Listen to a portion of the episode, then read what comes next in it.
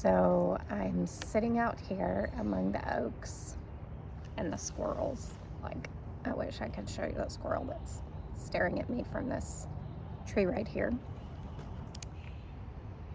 I'm going to show you how utterly magnificent they really are.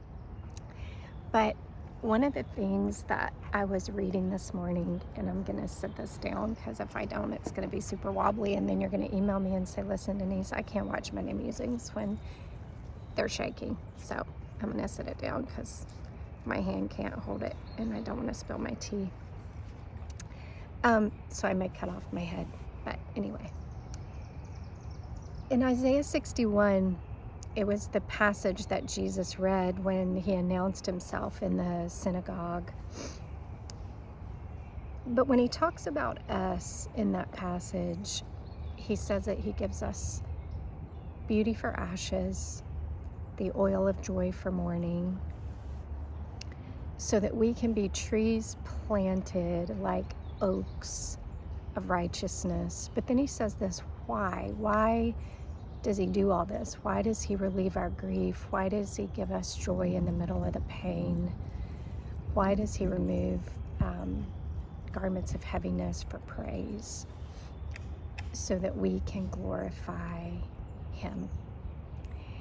You know, the beauty of an oak tree is that it can grow up to a hundred feet. I mean, believe that or not, they can be, they can uh, live as long as 150 to 300 years, but their root system can grow 90 feet out.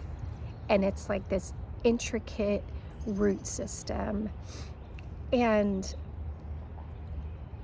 it's almost like like you can see it behind me. It's almost like their branches are like lifted created to glorify the Lord. And I've said before that the one thing that remembers is creation. Creation remembers what Eden was like. It's why it groans for Jesus's return.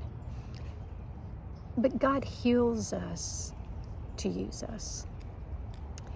He heals us from our deepest places of grief, our deepest places of heaviness, so that He can establish us in Him in order to use us. It's why we talked a couple weeks ago about the question do you want to be well? Because it is vital that we become whole. Why? Because we can't be used to the fullness in which Christ desires to use us if we aren't whole and well. But being an oak of righteousness means we have a really intricate, established root system. So now I want to ask you not do you want to be well, but how are your roots?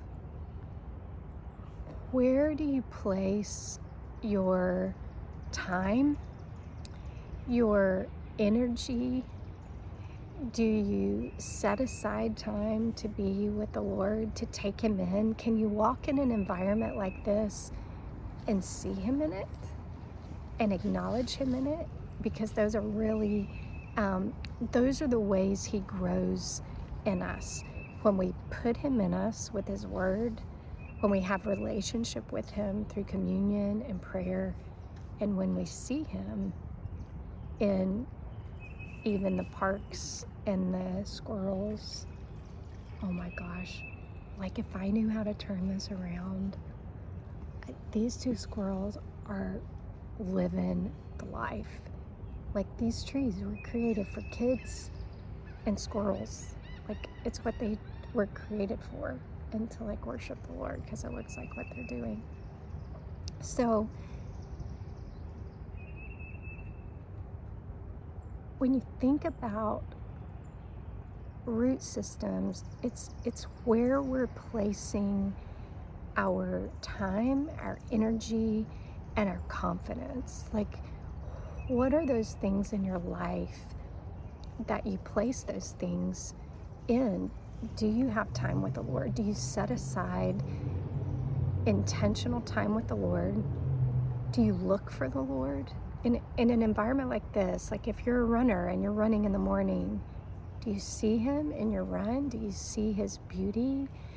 when you go throughout your day, are you just so focused on the demands and the to do list that you miss where He's working or where He might want to use you?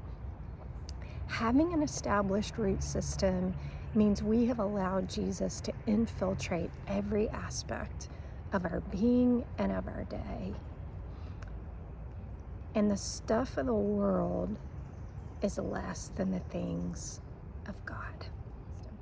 How much of His Word do you know? Do you put in you? Do you depend on? How much can you pull up in seasons of heaviness and say, No, this is a truth of the Word of God?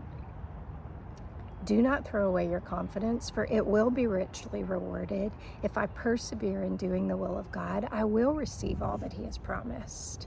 Because the righteous live by faith, and if I shrink back, He won't be pleased. But I'm not of those that shrink back. I'm of those who believe and are saved. See, in the moments of our trial, to have the word in us shows what's in our root system. So, we've already dealt with do you want to be well? If you haven't listened to that, go back two weeks from today, I think. The question today is how's your root system? What are you attaching yourself to? What are you attaching yourself to? You know, Savannah's known for its hurricanes. Do you know how many they've had? And look at that tree behind me. Look at that tree behind me and think of all the hurricanes Savannah's had. It tells you something about its root system. Storms reveal ours too. If you aren't in one or coming out of one, there's one on the way. And your roots will determine your posture when it's done something to think about. Think about your roots this week. What are you grafting yourself into? It's church bells. I think it's telling me I need to say goodbye.